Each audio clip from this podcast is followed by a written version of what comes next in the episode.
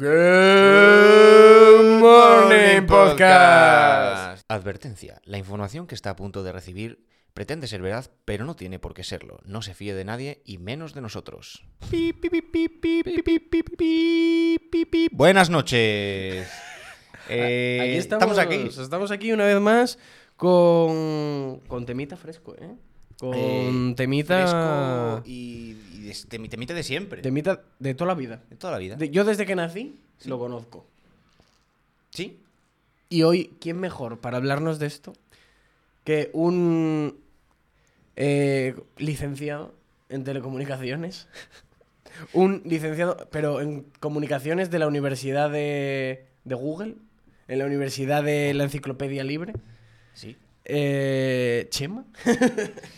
Y conmigo eh, está un inmigrante digital eh, llegado a las costas de- del mundo moderno, habiendo nacido en el mundo moderno. Sí. Eh, Me cuesta. Zapico. Me cuesta, me cuesta, me cuesta llegar, me cuesta llegar. Pero estamos aquí, vamos a conseguirlo. La gente en el mundo moderno va en una Zodia con motor a reacción, yo voy en una barquita de las de retiro, poco a poco. Se me rompe el remo, pero sigo avanzando, en círculos, pero avanzo. Hoy vamos a hablar de algo de, de- de llamar, de comunicar. Nosotros estamos comunicando ahora, ¿no? Vamos, a, vamos a comunicar. como comunicamos, ¿eh? ¿Y cómo empezó todo? Con unos monjes electrocutados. ¿Cómo monjes? Unos monjes electrocutados. ¿Sabes? Según Lo habéis dijiste oído cómo bien. empezó todo, lo que me vino de comunicación, de cómo empezó todo, A ver. fue tal que así. Estaban unos neandertales Oye, en la cueva, uno se hizo daño porque le cayó una piedra en un pie, porque hasta ese momento entiendo que hablaban en plan... Pero no entendía muy bien en plan si era hambre, comida o qué querían. Entonces le cayó una piedra en un pie, pegó un grito de la leche, le oyeron desde el otro lado de la cueva por las vibraciones y todo esto, y dijo, le ha pasado algo. Y Sí. fue hasta allí y lo encontraron. Fue el- la primera comunicación a larga comunicación. distancia, ¿eh? Sí, sí. Sí, sí, yo creo que fue algo así. O por los valles, en plan como el silbo gomero. Que silban en un lado, hablan silbando y en la otra punta de la isla dicen que compra pan, que compre pan. Pues es que, es, es que las- lo de las comunicaciones viene, viene de lejos. ¿eh? Llevamos intentando agilizar la cosa muchos años y en los últimos 200, que parece poco, pero bueno, es- Ha habido avances. ha habido avances, se ha liado parda en los últimos 200. O sea, ¿has visto El Señor de los Anillos tú? Sí, sí. Hay una escena que, me- que a mí me encanta, que es cuando se encienden las almenaras. Eso es comunicación. Gondor. Y eso no es... o sea, sale en El Señor de los Anillos, pero Sí, eso sí, se sí, hacía en la vida real. En cada colonia pones un fuego Y a lo funcionar. prendes. Y eso es comunicación, pero no es comunicación... Ya se mandaban mensajes en, en Egipto. Claro. ¿Cómo lo hacían ellos? Eh, pues lo hacían o también con luces de por las noches o lo hacían usando el río. Anda, Ponían mira. su mensajito, solo que era más rápido yendo en una dirección que en otra. Claro, por lo que Porque- sea. Porque como los salmones Claro, no... claro, no es- eso de tirar tu mensaje y que baje el río, que suba luego el, el río, complicado tu mensaje. Por eso que de un lado era más rápido que del otro. Pero sí, sí, ya se usaba mensajes. Y... ¿Sabes qué me flipa ahora hablando de mensajería? Hmm. En la Edad Media, cuando. Bueno, Edad Media y antes, cuando necesitaban mandar un mensaje a un lugar. Eh, lo más rápido posible, a caballo, por ejemplo, eh, pues me lo mandas desde, yo qué sé, desde el Reino de España, se lo mandas y, y yo qué sé, tiene que ir hasta cerca de Alemania, por ejemplo, o cuando hacían estas barbaridades de kilómetros. Mandaban a tres o cuatro con el mismo mensaje No se vayan a morir. por no se vayan a morir, no se vayan a perder, eh, sobre todo morir, creo que más que perder. Y, y es sorprendente lo rápido que se movían y las estrategias militares de esa época, llegando las, los mensajes con tanto delay, como se diría ahora. Y hay una, hay una paradoja curiosa con eso que es la de los dos generales, no sé si la has oído alguna vez, que es que básicamente dos generales se quieren comunicar, ¿no? Y mandan a... Uno le quiere decir una cosa al otro y manda a un tío. Pero le dice en el mensaje, oye, mándame a alguien Sí. para de- dejarme claro que lo has recibido. Y entonces el va el primer tío, llega el segundo general y el segundo general lee el mensaje y manda a su propio tío a decir, ok, recibido. Pero claro, ¿cómo sabe el segundo general que el primer general ha recibido lo que ha recibido? tendrá que mandarle el primer general al segundo general otro tío para uf, decirle. claro. ¿Y cómo sabe el primer general que el segundo general ha recibido a su tío para decirle que ha recibido a su tío, que le dice que ha recibido a su tío? Es la parte contratante, la primera la parte. primera parte de la parte contratante, de la parte contratada. Eh, me recuerda a la película de 1917, que mandan, pues de hace bastante poco, eh, mandan a dos soldados, los cogen y dicen tienes que ir a, a primera línea. Hmm. eh, están, no me acuerdo, estaban bastante lejos, tienes que cruzar Están en Francia. Están en Francia. Tienes que cruzar todas las tropas alemanas, se han, re- se han replegado, tienes que pasar toda esa zona hostil para ir a primera línea a dar un aviso de que no os ataque, que es una trampa. Hmm. Y van contra reloj, los dos, corriendo hasta allí. Y eso me, me hizo preguntarme muchas cosas. ¿Y si no llegan? ¿Y si a estos dos solo mandas a dos? ¿Y si mueren estos dos? ¿Y si no llega el mensaje? ¿Y si llega el mensaje y no les crees? Porque es su palabra. Sí, sí. Básicamente su palabra. Aunque tenga un papel que pudo perder en cualquier momento, tal, es... Hola, soy del regimiento tal, tal, me dijo que tal. ¿Cómo sabes que no es un desertor? Sí, que no es un desertor, un infiltrado, alguien que te le está haciendo la cama. Pues es una historia real, me parece. O Sí, basada en hechos basada, reales, basada en hechos reales y situaciones parecidas. Sí, sí, sí, sí. O sea que Yo en la, eso- segunda- en la Primera Guerra Mundial, perdón, 1917, lo siento. Eh, se me, recuerda, me recuerda también a otra película bélica, Enemigo a las Puertas, hablando de comunicaciones, líneas de teléfono. Hay una escena en la que está el francotirador Vasily, el, el ruso, está esperando al francotirador alemán que viene a, a matarlo. Y empiezan a romper eh, líneas de teléfono a tiros. Y cuando a vez que rompen la línea de teléfono y eso, como para llamar a- al francotirador de que está por ahí, mata a, a operadores y tal.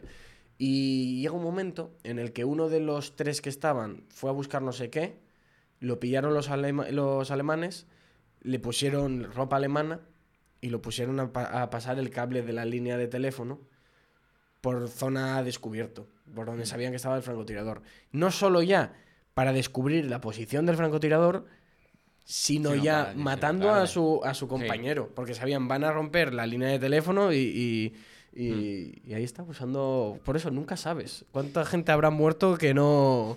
No, me dijeron que no se podía atacar. ¿Y tú quién eres? ¿Qué haces aquí? Ala, Claro, por claro. saco. Pues eh, hablando de comunicaciones y comunicaciones comprometidas, una de las primeras, uno de los primeros telégrafos, ni siquiera con hilos, era el telégrafo óptico. Y ahora te cuento lo que era el telégrafo óptico, donde fue eh, uno de los primeros eh, timos telefónicos, bueno, telefónicos, timos serio? Qué harto. El telégrafo óptico era una cosa que básicamente como lo de los fuegos. Había como unas estaciones encima, en las colinas cada Mm. X tiempo y tenían, había un tío en cada una con unas palancas y colocaba unos brazos encima de la estación de una forma u otra, unos Mm. brazos de metal. Entonces, eh, tú estabas en una estación, veías lo que hacía la anterior y lo replicabas y pasabas el mensaje a lo largo Ah. de la línea. Un teléfono ¿eh? Claro, y esto empezó en Francia. Y lo que hicieron unos tíos, eh, como siempre por dinero, es que eh, en la, bol- la bolsa de París era súper influyente, con lo cual eh, pasaban a- hasta Burdeos mensajes a través de esa, de esa red sin que se enteraran los dueños de la red, que era el gobierno. Entonces alguien lo recibía en Burdeos mucho antes de que llegaran las cartas, eh, compraban o vendían Joa. antes que el otro. No, no, sí, para, hacer dinero. sí, para tramarla somos los más veloces, ¿eh? Para tramarlas somos súper veloces. Y de hecho, ese, esa- ese mecanismo, eh, vamos, en la actualidad se sigue haciendo lo que pasa que con cables de fibra óptica. Hay una película bastante interesante sobre esto que se llama, mm, bueno, en inglés es The, The Hummingbird Project, lo siento por la pronunciación, Proyecto Colibrí en español, que básicamente tiran un cable, creo que es entre, mm, entre Kansas y Nueva Jersey, para poder operar en la bolsa de Nueva York antes que sus vecinos de al lado. Y milisegundos, pero milisegundos son dinero. Ostras, ostras, ostras. Viene de siempre, viene de siempre, viene de siempre esto. Pero, pero sí, bueno, luego ya, claro, después del telégrafo óptico, vamos con los monjes electrocutados. Ya, que eh, quedaron tengo, antes tengo en- mucha curiosidad. eh, eh, sobre todo, creo que monjes, porque me dices, no sé, científicos, técnicos, inventores, eh, no sé, cualquier otra Pues- cosa que, que se electrocutan y es como, es normal, pero un monje electrocutado. Pues sí, eh, resulta que Jean-Antoine Nolet, o como se diga, porque presunto francés, que era clérigo, o monje, o de, iba a decir Se- decano. Señor Dabadía. Decano, eh, no, ¿cómo se llaman los, Eh, los que son curas pero no son curas? Los que son... ¿El cura de Rondinger? No, no ¿Es sé. cura? A veces es cura, a veces no. Ay, no sé cómo se llama. Eh, cura, pero. ¿Es cura, pero no es cura? Bueno, no ¿Es sé. monje? Es una figura en la iglesia. Y el tío. Obispo, cardenal, car- mm, carpintero. carpintero. digamos, que, digamos que es carpintero, es carpintero. Como José. Claro, el tío quería hacer un experimento para ver eh, cómo se movía de rápido la electricidad. Y entonces cogía 200 monjes, porque claro, era lo que tenía a mano. dime, dime por favor, que se cogieron de las manitas y cogieron un cable para ver hasta dónde llegaba cuando... Pues casi, casi, casi. Los puso en un círculo y, y tiró cables a todos, tu, tu, tu, desde un punto, desde uno de los extremos del círculo. Y entonces metió electricidad por el cable y vio que todos eh, reaccionaban electrocutados casi a la vez. Y dijo, uy, la electricidad se mueve muy rápido. Y ese fue el experimento. Electrocutar monjes, efectivamente. Y a partir de ahí, claro, sería parda, porque la electricidad se mueve muy rápido. Es que cuando te pones a hacer Cuidado. experimentos. Cuando te pones a electrocutar monjes, la cosa no para. Dios mío, que, que se lo digan a la Alemania nazi, ¿eh? Que se hicieron ahí experimentos con humanos a, a dolor. Claro, los monjes estaban, vivieron todos, ¿eh? No era, tampoco les pasaron 220 Es como lo que dicen de lo de los cercaos eléctricos. Sí, el de pastor ganado, este, el pastor. el Allende ahora. Uno coge, la, uno coge con la mano, el otro coges con la, la mano del otro, todo, y al último le da un bombazo Sí, sí, da- que flipa. Eh, pues sí, pues sí. Y entonces, claro, aquí esto fue... Es que es- eso, eso me recuerda a la peli de Ali G anda suelto. Cuando quieren abrir una caja fuerte y necesitan darle una sobrecarga eléctrica y dicen, pues no tenemos cables tan largos, ¿qué hacemos? Pues cogen con un coche, cogen, meten la mano en el motor y se cogen las manos y van pasándose la electricidad en plan breakdance. Pues sí, electricidad. Los monjes que, que inspiraron a Ali G. Los mo- bueno, probablemente sí, porque los monjes... Esto fue en 1746, así que... 1746. 1746. Ahí la ya. electricidad iba con poleas, ¿eh? Pues casi, casi. Iba con unas, con unas historias muy extrañas. Con unas pilas que, bueno, eran como condensadores esas pilas. Soltaban como la electricidad muy rápido y se aca- acababan muy rápido. 1700. En 1746. ¿Desde cuándo No hay electricidad? A ver, electricidad, verla la hay desde siempre. Que la, que la sepamos que usar, sepamos usarla. En plan, el momento que dijimos, oye, hay una cosa, hay una movida aquí. Pues puede ser que por ahí, porque, a ver, qué raro. mucho más atrás yo creo que no, ¿no? No, no mucho más atrás. Por ahí realmente lo, lo estaban usando y tal, pero no la entendían muy bien. Claro, es O sea, como el fuego. claro. La primera vez que vieron fuego lo tocaron y se quemaron. Aquí la electricidad. Oye, Claro. esto. A ver, a ver cómo chuta O vieron esto, el ¿eh? fuego y entonces pues cuando había un incendio por un rayo o cualquier cosa lo cogían, pero luego se apagaba y no sabían encenderlo. Es Claro, claro, claro. Estaban en, esa, en ese momento Acaban de de... descubrir que había electricidad. Algo ocurre pero no sabemos muy bien por qué ni cómo. Ni Vamos para a- qué Vamos sirve. a explorar. Claro, claro. Y estaban explorando y electrocutando. Porque no monjes, ¿qué olvidemos que es como, como los AMIs. La electricidad antes era las lámparas y cosas que funcionan a electricidad también pueden funcionar a gas. Las neveras, eh, hornos, todo. Eh, y sobre bombillas, todo funcionaba a gas. Los AMIs a día de hoy lo siguen usando. Pues bueno, descubierta la electricidad y que se movía rápido por un cable, eh, después del telégrafo óptico se, se uno- movía rápido por un cable y más rápido por por monjes, monjes. ¿eh? Más rápido por Monjes, El telégrafo de monjes, chavales. Yo, yo para jugar al LOL uso fibra óptica, no, yo uso monjes. Yo uso monjes. tengo o- o- Tiene- un monje tocando con un dedo el ordenador así. Y una cadena de 4.000 monjes hasta un servidor en donde sea, ¿no? Claro, claro, así. Eh, pues, pues eso. eh, entonces, lo, lo primero que se les ocurre es, ponemos, eh, ¿cuántas letras tiene el abecedario? 27. 20, 20 20 por ahí. 20 algo, sí. Ponemos 20, 20 los que sean cables, uno por cada letra. Y cuando pasamos electricidad por el cable es esa letra. Ya está, tenemos un telégrafo. Venga, a casa, nos vamos. Eh, Oye, pues sí. haberse quedado así. Eh, podría ser el primer teclado claro, eléctrico.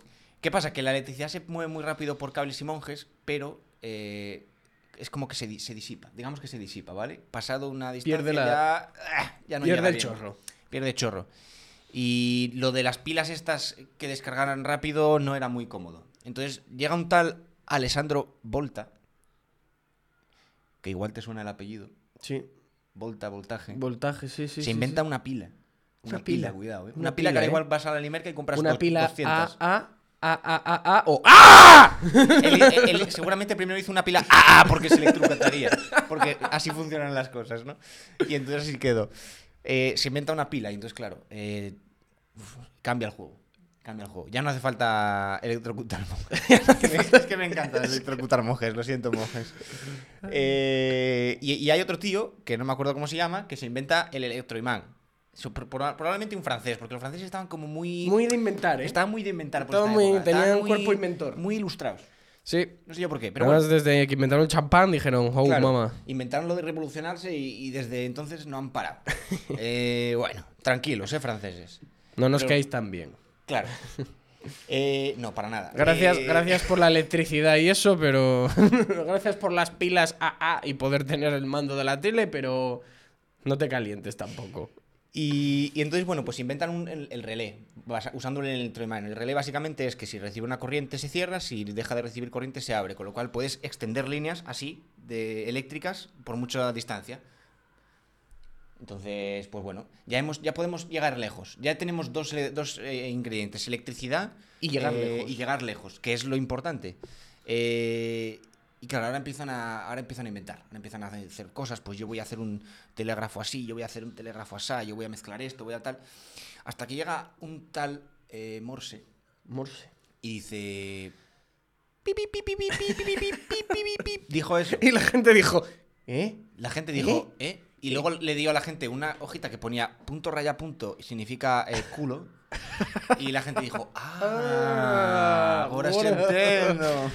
Claro, claro, ahora sí, ahora sí. Qué bueno. Claro, y el tío la lió parda. Porque, bueno, pues hasta hoy en día ahí está el código Morse. ¿eh? Código Morse, ¿eh? Sí, y se usa todavía en ejército, se usa Código bastante. Morse. Código Morse, que además el, el telégrafo de Morse lo- no lo inventó solo Morse, lo inventó Morse y un tío más, que lo siento ahora, ahora si no me acuerdo de tu nombre, estás muerto, pero bueno. eh, Lo sentimos, te llevaremos siempre en el corazón. Pi, pi, pi, pi, pi, pi, pi, pi, pi, pi. Eso quiere decir, A te ver. llevamos en el corazón. Te llevamos en el corazón. Señor, eh, eh, señor, estoy buscando tu nombre, ahora te Señor lo que cuento. nos ha muerto. Bueno, sí, se ha muerto, pero lo llevamos siempre en nuestro corazón. De Eh, Bail, Bail. Señor Bail. Bail Morse. Bail, porque Bail eh, era como su, su Robin. eh, Morse era Batman y Bail era Robin. Bail era Robin. Y bueno, claro, sin Bail no había, habría podido ser posible. Eh, pero bueno, Morse inventó el, tel- el telégrafo de Morse, que básicamente era el mismo hilo con la misma electricidad, pero con un código nuevo, más optimizado todo y con un punto y raya. Podríamos decir, probablemente me queme con esto, podríamos decir que es el primer código binario. Ah, pues sí. ¿eh? En vez Claro, de unos y ceros, puntos y rayas. rayas. Sí, sí, sí, sí, pues podría dos- ser, podría con ser. Dos, eh, Con esas dos con mil dos combinaciones. Combinaciones. Eh, ahí dejamos eso. Ya me corregiréis, porque bueno, esto es un encefalograma plano al final. Sí. Y No- el primer mensaje que mandó es eh, una cita del libro de los números, capítulo 23, versículo 23. Oh. What hath God brought? ¿Qué nos ha traído Dios? Dios mío. Poético, ¿eh? Qué, qué intenso, ¿eh? Sí, sí, sí, sí. Qué intenso. Seguro que si lo hubiera inventado un español hubiera mandado cualquier mierda. No, le habría mandado pedo. Sí. ¡Qué pedo! Ya. Estamos en el 1844. Los monjes se electrocutaron hace casi 100 años. Es que me imagino la primera llamada de teléfono. En plan, toma, toma, coge esto.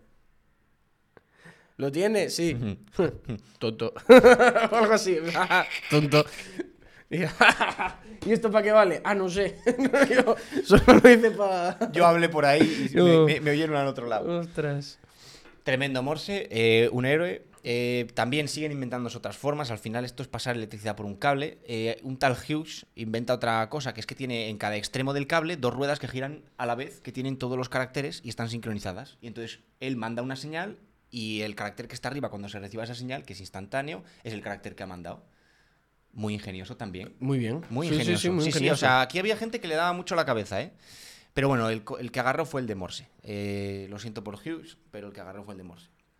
Entonces, claro, eh, tenemos el telégrafo muy extendido por Europa y por Estados Unidos y todo guay, pero claro, entre Europa y Estados Unidos sigues teniendo que esperar un barco que tarda 10 días. En, lleva- en llevar esas pilas con El esa barco, información. claro, el barco tarda 10 días, pero la carta para llegar al barco tarda eh, dos días por un lado, a lo mejor lo mandas a Wisconsin, a un pueblo perdido por ahí por la montaña, Un mes. otros tres Fácil. días, igual estás un mes.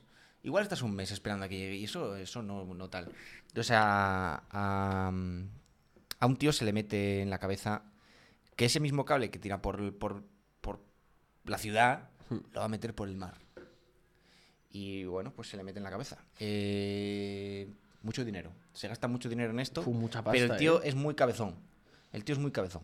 Es Lo- como. Lo llevó a nado. Es como, como Elon Musk de cabezón. Tienes un tío con dinero y cabezón. Entonces, eh, bueno, tira un cable entre Irlanda y Terranova, que ni siquiera es Estados Unidos. Pero bueno, los canadienses llegaron ahí antes, lo siento. eh, y tuvieron antes el cablecito.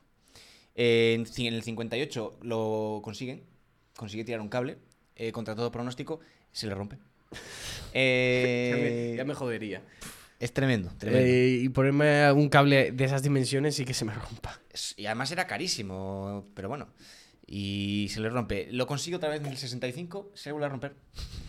Eh, y por fin en el 66 lo consigue, lo Sin consigue, que se rompa. lo consigue del todo. Dios mío. Eh, claro, eh, tardabas 10 días en enviar una carta. Ahora a lo mejor tardas, yo qué sé, 17 horas en enviar un... eh, pero oye, 17 horas. 17 horas a un... Estamos- o sea, sí, sí, sí. Vamos a ver, si ahora, si se rompe internet y tenemos, y tenemos que hablar por el fijo, cuidado. Hay gente que no sabe usarlo. Hay gente que no hay, sabe hay marcar. gente que lo ve en su casa y dice, ¿Qué es ¿y, esto? y esto qué es? Yo, ¿Qué es yo cu- cuando llegué aquí ya estaba. No lo toco por, porque me da miedo. No sé qué puede Igual me pasar. electrocuto como los monjes. Claro, claro. Y, y entonces, pues bueno, tenemos, ya tenemos cables a través del Atlántico, ya estamos conectados. Ahora, se acabó. Ya tenemos, ya hablamos. Eh, pues nada, realmente de aquella a ahora no ha cambiado mucho. O sea, vamos a ver, satélites.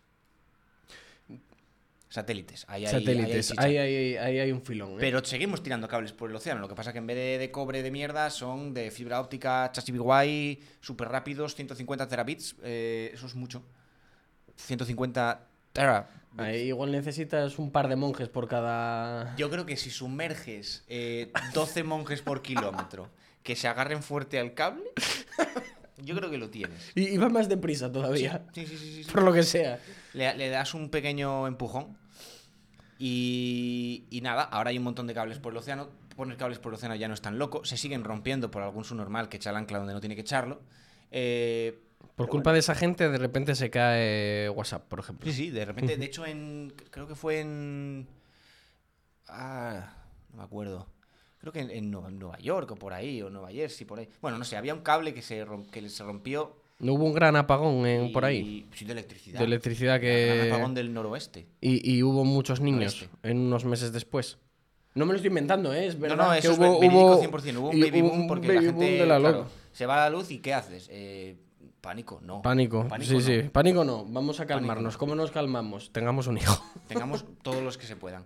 Eh, y nada, comunicaciones. Y ahora pues hemos llegado a un punto en el que ya no tienes que hacer sino que lo hace todo tu móvil y tú Sí, marcas sí. aquí y te llama el del taller, porque antes nos ha interrumpido el del taller. en un Sí, sí, no. Hubo un momento en el que eh, empezamos a grabar este programa y Sí. llamó. Y para nos los que- llamaron. para, y nos llamaron, casualidad. Sí.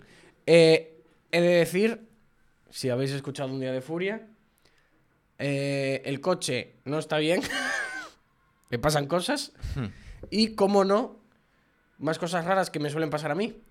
El cacharro que hace el diagnóstico del coche no se puede conectar al coche. Bravo, ya está, una vez más. Una vez más, situación extraña que solo me ocurre a mí. Hemos hablado de la prehistoria eh, prehistórica. Ahora vamos a la prehistoria Ahora- menos prehistórica. Prehistoria menos prehistórica, pero que igual dices, en 200 años hemos avanzado muchísimo. Y es como, ya, bueno, pero en 200 años. sí, pues lo que hemos hecho en 15. Eh, lo que hemos hecho en eso, en 15 años. Tenemos aquí dos unidades de teléfono móvil. Eh, Bueno, estarán en Instagram, estarán en los estamos enseñando pero- para YouTube. pero si no- Aprovechamos. Nos podéis seguir en Instagram, nos podéis seguir en YouTube, darle a la campanita para que os avisen. Pero los que no podéis verlas, os las vamos a sonorizar. Eso es la Cualquiera tapita. que no tenga eh, 10 años debería saber qué es esto. Y espero a ver si se oye, pero. No, no creo que se oiga los botones. Botones. Botones prensibles, ¿eh? Eh, pues sí, son teléfonos móviles con su camarita, con su pantalla, con su cable raro para poder escuchar música, porque antes cada móvil tenía su cable para cargar y cada móvil tenía su cable para, los, para escuchar música.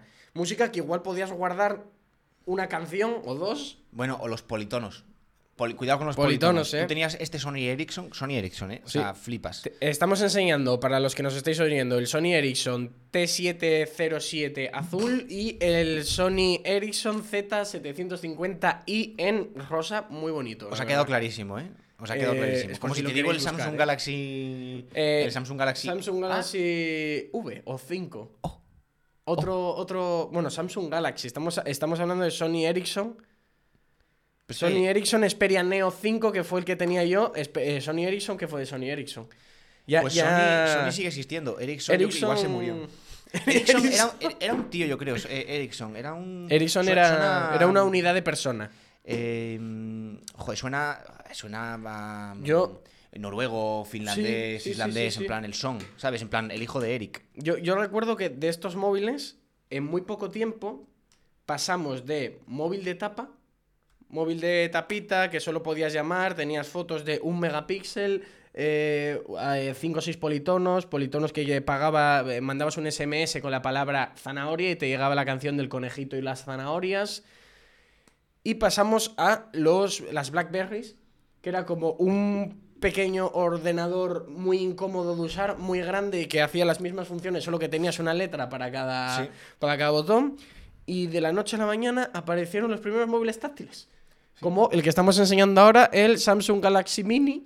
Que este no sé si tiene. Este no. No sé si tiene. No, no, no parece que tenga. Era de Había- los móviles que se pueden abrir, que ahora no se pueden abrir y casi el- ningún móvil. Y estos eran de los que tocabas con el dedo, porque lo sabía que tocabas con, Con un palito. un palito. Este ya era con el dedo, este ya con el dedo.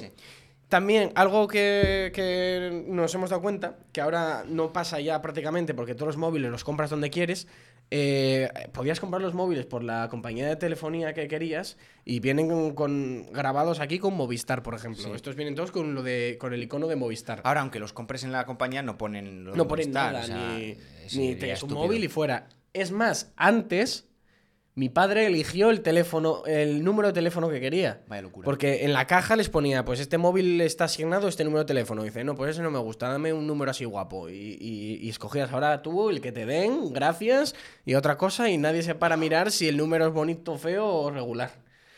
Pero y es, que, es que me parece flipante el avance que hubo, porque luego del Samsung Galaxy Mini, ahora vamos a pasar a lo que tenemos ahora. ¿Qué ha pasado aquí? Eh, le saca, es como, ¿cuánto tamaño le saca? ¿Cuánto le saca? Le saca yo creo que el doble. El doble del triple tamaño. He aquí, llegamos a una conclusión. Aquí hace también el doble o triple de cosas. Con lo cual, bueno. ¿En qué momento pasó de ser muy pequeñito? Cuanto más pequeño pantalla. mejor, porque el teléfono fijo pesaba, era pequeño, pequeño, pequeño. Y de repente hubo un punto de inflexión en el que aparecieron los móviles táctiles, Y se lió. que podías entrar en internet y empezaron a crecer. Algo pasó con el contenido audiovi- audiovisual Algo hubo. que, eh, por lo que sea, la gente quiso comprar móviles más grandes. A vuestra discreción lo dejamos. Sí, vosotros pensad lo que Ya queráis. juzgaréis. Ya juzgaréis. Eh, ¿Qué me hace pensar todo esto de los móviles? Me hace pensar más allá. Porque los móviles llamaban solo, ahora hacen de todo. Quiero que tengo unas fechas apuntadas, quiero que asimilemos estas fechas y luego nos demos cuenta de que todo eso lo hace tu móvil ahora. Todo empezó, recordemos, con los monjes electrocutados Claro. en 1746. La fotografía, 1824. Fotografía que era una cámara en la que te tenías que poner 30 minutos delante de ella, por eso la gente salía muy seria, porque sonreír Claro. durante 30 minutos tenías Igual un se te problema. cae la boca. Eh, teléfono, se inventó en el 1854. Teléfono que era una cosa llena de cables, grande y pesada, que hablabas por un lado y sujetabas por el otro. Eh, una sumadora, que en el 1930. El primer ordenador, 1943. El gramófono, para escuchar música, 1888. GPS en los años 70. Más cerca del GPS a lo que tenemos Google Maps ahora, era el- la guía de mapas de carretera de Michelin, que fue la primera que se creó. ¿Te acuerdas? 1902. ¿Te acuerdas del anuncio de que eh, el- mi pueblo salía en la guía Repsol? Sí. ¿Te acuerdas Me de ese acuerdo de ese anuncio. O sea, salir en la guía Repsol era el máximo exponente de eh, existir. Exi- si no sí. salías en la guía Repsol, sí, sí. no existías. Ahora ya, la guía de Repsol, yo creo que igual hace. Ahora 10 ya nadie la. Sí, Es pues como las ser, páginas blancas. Puede ser. Y de, de Michelin hay un documental buenísimo que vi una vez en la tele. No recuerdo de quién era ni dónde se puede encontrar porque lo intenté buscar y no lo encontré. A ver si, si lo consigo encontrar, lo ponemos en Instagram, Sí, sí. en YouTube y tal. eh, que hablaba de, de los inicios de Michelin, de cómo empezó siendo simplemente una empresa de neumáticos, Hmm. cómo cuidaba a sus trabajadores, cómo con eh, momentos en la guerra, cómo les... eh, no era solo les daban trabajo, les daban trabajo, sueldo y casa. Y cuando se jubilaran, era su casa. No había problemas y si dejaban la empresa en algún momento, la casa era su casa. Se la daba la empresa y era para ellos. Eh, la- los mapas de carreteras, empezaron a hacer los primeros mapas de carreteras y en la, en la guerra mundial se usaron mapas de Michelin porque no había mapas de carreteras. Eran los primeros que se empezaban a hacer. También que habría dos carreteras, tres. Hmm. Caminos muchos, digo carretera como tal. Y, y fue muy importante y tuvo mucha historia. Ahora que ahora pues hace neumáticos. Bueno, me, me acabo de acordar, no tiene mucha relación la verdad, pero como estábamos hablando de inventos de la guerra, el ordenador, el... el, el- El, el espectro. Alan Turing, que en paz descanse, eh, inventó lo que inventó por la guerra. Eh, No, y el GPS gracias a la Gracias guerra. a la guerra, eh, o todo sea, gracias a la guerra. por al desgracia, final. pero bueno. Eh, una es cosa que la, la la guerra, guerra, la guerra te, anima, te, anima te pone, cosa. te pone a ir rápido, ¿eh? Mueve pasta, es como lo de ir a la luna. Mueve si no pasta, una guerra, te hace actuar rápido para actuar más rápido que tus competidores claro. y los derechos humanos de aquella se pasaban un poco por el forro. Entonces en medicina, por ejemplo, se avanzó que flipas. Claro. Y si tan puto me que con anestesia, con una sierra y, y... y se avanzó y se avanzó. Pues una cosa que se inventó en la guerra, que además se lo debemos a los alemanes, eh, Segunda Guerra Mundial, se inventaron una, mm, una lata, una lata, un, un bidón para llevar gasolina. Vosotros, si pensáis en un bidón para llevar gasolina de estos de mano, una, mm, de estos cuadradotes, eh, os viene una imagen a la cabeza, tiene como una X de metal, un reborde. eh, a mí me viene el del ejército, el verde, mítico. el mítico, sí. Pues ese lo inventaron los alemanes porque querían un- el, el, el, superbidón. Y entonces, pues, lo, vamos, metieron ahí horas de ingeniería y, y de verdad que inventaron el superbidón. Eso era irrompible, aguanta la de Dios. O sea, es increíble. Eh, los, los aliados no tenían, No tenían bidones tenían bidones de mierda que se rompían. Y lo que pasa es que empezaron a, a confiscar bidones alemanes. Y Mm. le copiamos los bidones a los alemanes. Y hasta hoy en día, si quieres un bidón de gasolina en condiciones, Tienes uno de esos. comprar uno de esos. Y te dura 12 generaciones. La verdad que los diseños alemanes de Se lo curraron. hacen diseños muy buenos, incluso Mm. de coches también y de... Claro. Sa- ¿Sabes que el dos caballos, cuando llegaron los alemanes a Francia, se escondieron todos los prototipos que había porque tenía un sistema de amortiguaciones? Todo esto gracias a- al canal de YouTube de eh, Garaje Hermético. Un saludo. Oh. eh, garajistas, si nos estáis viendo. Eh, y se escondieron todos y se empezaron a encontrar hace poco. Porque tenían miedo de que era un diseño tan bueno que pasaba eh, con una cesta de huevos por cualquier terreno y no se rompían. Por el sistema de amortiguación que llevaba. Y por eso tienen eso. Y habían visto y habían oído algo de esos diseños. Y por eso hicieron eh, un coche alemán bastante parecido al dos caballos, pero no es el dos caballos. Y como una especie de evolución del escarabajo. Eh, y aparecieron en el 80, en los 90, empezaron a aparecer en desvanes estos coches que se escondieron y no aparecieron hasta hoy. Igual 25 o 30 coches, ya no recuerdo. Joder. Sí, sí, es sí. muy curioso, es muy curioso. Lo- y, eh, pero gracias a los a ingenieros y científicos alemanes se han hecho muchas cosas. Ujú. Eh, la carrera espacial fue en parte gracias a, a ingenieros alemanes. Alemanes que fabricaban, Que fabricaban- bombas y cohetes. eh, Acabaron fabricando cohetes más grandes para personas. Claro. Y, y al al final, final, eh, lo- lo de- eh, se lo escuché a un astronauta en el eh, Centro Espacial Kennedy. me acabo de flipar muchísimo, la verdad. Pero. a mi buen amigo eh, Pedro momento, Duque. Armstrong, eh, que dijo que básicamente los primeros astronautas eh, eh, se ataban a la puntita de un misil intercontinental y cruzaban los dedos. Esa era básicamente la idea, porque los primeros cohetes para personas eran misiles, mm, o sea, misiles de largo alcance, intercontinentales, con una cápsula arriba. Entonces, claro, detrás tuyo pues había... Litros y litros, de, litros de de combustible, sí, sí. También es muy bonito como ver que lo- los, de, los primeros astronautas iban como súper preparados y en cuanto iban empezando a morir en cada lanzamiento empezaban a ser ya un poco... A ver, ¿a ti te apetece venir a que te atemos a un cobete gordo y te lancemos al cielo? Y ya empezaba a ser gente un poco más ya de todo un poco. Pasó Ahora de ser ya- gente súper especializada gente de Venga, vamos a jugar. Bueno, a ver, siguen estando hay que morir de algo. Ahora, ahora, ahora es cuando vamos a empezar a ver turistas, así que bueno, a ver qué pasa. A ver qué pasa con los turistas espaciales. Ya, ¿eh? Eh, ¿Crees que veremos eso? Ya lo hemos visto la semana pasada. Pero ir nosotros de. Bueno. En, en plan, no verlo nosotros, verlo de, de que Des- empieza a ser, aunque sean entre solo gente muy, muy rica, pero verlo ya como algo un poco más normal. Ahora, yo creo que vam- vamos a verlo en los próximos dos, tres años, mm, no más. O sea, ya, ya está ocurriendo. Está, está ocurriendo. Está Si no- pasando, ¿eh? Si tienes dinero, ¿qué haces que no estás yendo al espacio? ¿Qué haces? Ya, sé la que, verdad. sé que nos ¿eh? ves. Sé que tú, Bill Gates, nos ves. ¿Qué haces? Súbete a un cohete, hombre. Seguro que ya fue y volvió y no, Y no se lo dijo a nadie, ¿no? porque Nadie por lo que sea, así. nadie se enteró. Él es así, él no, no le gusta vacilar. Él, él hace las cosas en la intimidad. Pues, pues sí, pues sí. Es increíble la de los la de inventos que salen de la guerra, pero bueno, oye. Por lo menos luego nos beneficiamos de ellos, Sí. aparte de matarlos. La camiseta, camiseta de manga corta básica blanca, ejército americano. Porque eres una ropa sin botones, fácil de poner, cómoda, de algodón y, y- y invento americano. Era ropa de ejército y luego en los eh, a finales de los 70, principios de los 80, la gente empezó a decir, ¡buah, cómo mola esto! eh".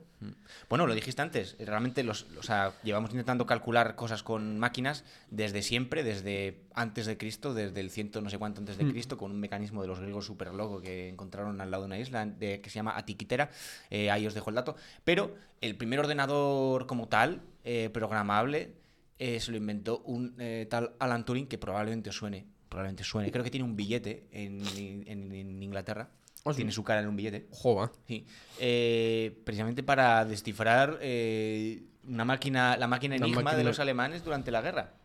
El tío, eh, bueno, claro, era un pionero del tema y ahora, o sea, desarrolló una teoría, una teoría, un sí, como una especie de, o sea, el, el concepto de computación de computación. Y él eh, llegó a la conclusión de que con X eh, acciones, con X eh, acciones muy básicas, podrías calcular todos los algoritmos calculables. Jova. Y entonces, desde entonces, pues una máquina, un ordenador, o sea, una máquina que pueda calcular esas cosas se llama Turing Complete, porque tiene con- mm, todas las acciones que pide Turing. Y, y no pedía muchas acciones, ¿eh? Turing Complete puede ser, yo qué sé, la redstone del Minecraft, si habéis jugado al Minecraft es Turing Complete, pero de sobrísima, vamos. Me, me encanta que haya esas cosas que se crearon por necesidad para crear algo que, sepa calcular todo y todas las opciones y tal. Y ahora hay aplicaciones hasta para calcular lo que te deben por el botellón. Es increíble. Es que, Hemos llegado tan lejos. que, que ahora usamos la tecnología para cosas que, que- que son tonterías. Para Hemos irte, llegado al, al para punto irte al de baño a cagar Claro, eh, y andar con el móvil. claro, hemos pasado de... "Oh, podemos hablar con alguien que está en Francia ahora. Dios, locura. Eh, ahora voy a cagar y me aburro y me pongo a hablar con gente. Sí, sí. Ha Es pasado a lo más básico. Es tan. A, a- a que no se le da ya ni importancia y, el, y, y- y no tenerlo es como, bueno, ¿pero qué haces? Como no puedes hablar con. ¿Pero qué haces? Ya sé, se ha, se ha perdido, ¿eh? La revista, el revistero es en el baño para leer cositas La y. que- Eso se ha perdido. Leer los botes de champú. Ahora somos más eco-friendly. Claro, lo ser. claro, esto, esto es súper eco-friendly. esto- No tengo ni idea, ¿eh? Esto, esto flipa.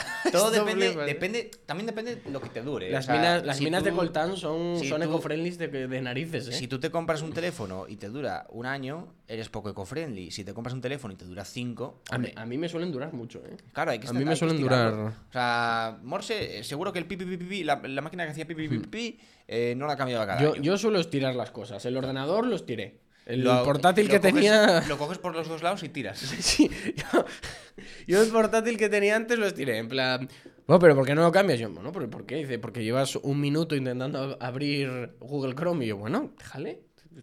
Que, que no los treses. Le doy, que vaya abriendo y cuando abra, pues ya lo uso. No la tosigues Es que mira, gente mandando mensajes tardando 17 horas. Oye, tío, cambia el ordenador que ha tardado 30 segundos en abrir el Chrome. Bueno, hombre, Es que tú piénsate. Déjalo, pobre. En, en 1958, el ti- 800, perdón, el tío tiró el cable por el Atlántico y pasó de tardar un mes en llegar un mensaje a tardar eh, menos de un día. Y luego se rompió. Tú imagínate la cara que se les quedó de gilipollas después de tener, tener que pasar de hablar en un día a hablar en un mes. Sí. O sea, y nosotros ahora se cae eh, una tarde Twitter y la gente está temblando. Pero es increíble lo fácil que nos acostumbramos a cosas extraordinarias. Sí. Porque ahora, si un autobús no tiene una pantallita, un alza no tiene una pantallita, es como, vaya mierda, tercermundista, qué asco. En cambio, antes, nunca lo habías tenido, nunca lo habías necesitado y, y- y- y no pasaba nada y viajabas. Ahora falta y es como, oh, hoy no tiene para enchufar el, este autobús, no tiene para enchufar el móvil para cargar. ¿Qué Es lo, es lo de la, lo de la pirámide. En cuando te de- acostumbras a algo y te lo de quitan, Maslow, creo que se llama. No me es acuerdo. muy loco. Lo de que cuando tienes las necesidades básicas vas cubriendo pum, pum, pum, hasta Sí, que sí. la base de la pirámide ya es lo que antes estaba arriba de la pirámide y bueno, una Tal cual. Cuando estás en la naturaleza, lo primero que es Cagar. refugio, Lo comida. segundo, eh, Mierda marrón mierda con marrón. nervios azules. Será por. es por- Eh, cantando Casey. No, Violadores del Verso. Ya ni Casey O, ¿eh? Sí. Cantando de Violadores del Verso. Pobre- Gran canción. Pobre KCO, bueno, y mayor. Para ir cerrando, ¿Con qué nos despedimos? yo quiero dejar una imagen clara. Eh, Quiero que ahora mismo miréis en la habitación o lugar en el que estéis. Espero que estéis en una habitación. Si vais por la calle, este experimento no os va a funcionar. Bueno, si vais por la calle y veis Meteros- un coche o un autobús, me vale. Bien. Solo con que lo veáis. Pues pensad que en esa zona en la que estáis no entraría un- uno de los primeros ordenadores, no entraría ahí dentro. Mm. Una de las primeras máquinas de computación ahí dentro no entraría. Y luego mira tu mano, tu bolsillo o donde estés viendo o escuchando esto y digas, me entra en la palma de mi mano. Mm. Tienes el mundo en la palma de tu mano. Oh. Spider-Man 2. El doctor Otto Octavio. Cuando co- eh, en donde se va todo de madre, hay, tiene una especie de, esfera que quería hacer energía renovable infinita. Y dice, Dios mío, la energía del sol en la palma de mi mano. Es un momento muy grande. Es que me, vino la imagen, según dije lo de la palma de mi mano, y dije, esa, ese momento eh, a, mí, a mí me encanta. O sea, Spider-Man 2, ese momento se me eriza la piel, es brutal. Pero bueno, iros con eso, que tenéis en vuestro bolsillo más potencia de la que necesitamos para mandar a tres tíos a la luna. Así que hacer algo útil con ella, anda. No seáis unos desgraciados. Chao.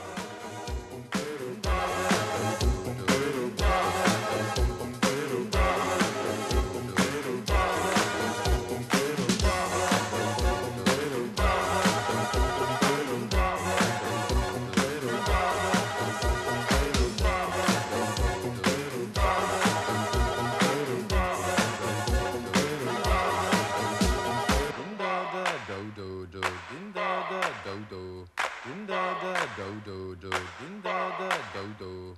Din da da dum dum do do din da da dum dum dum.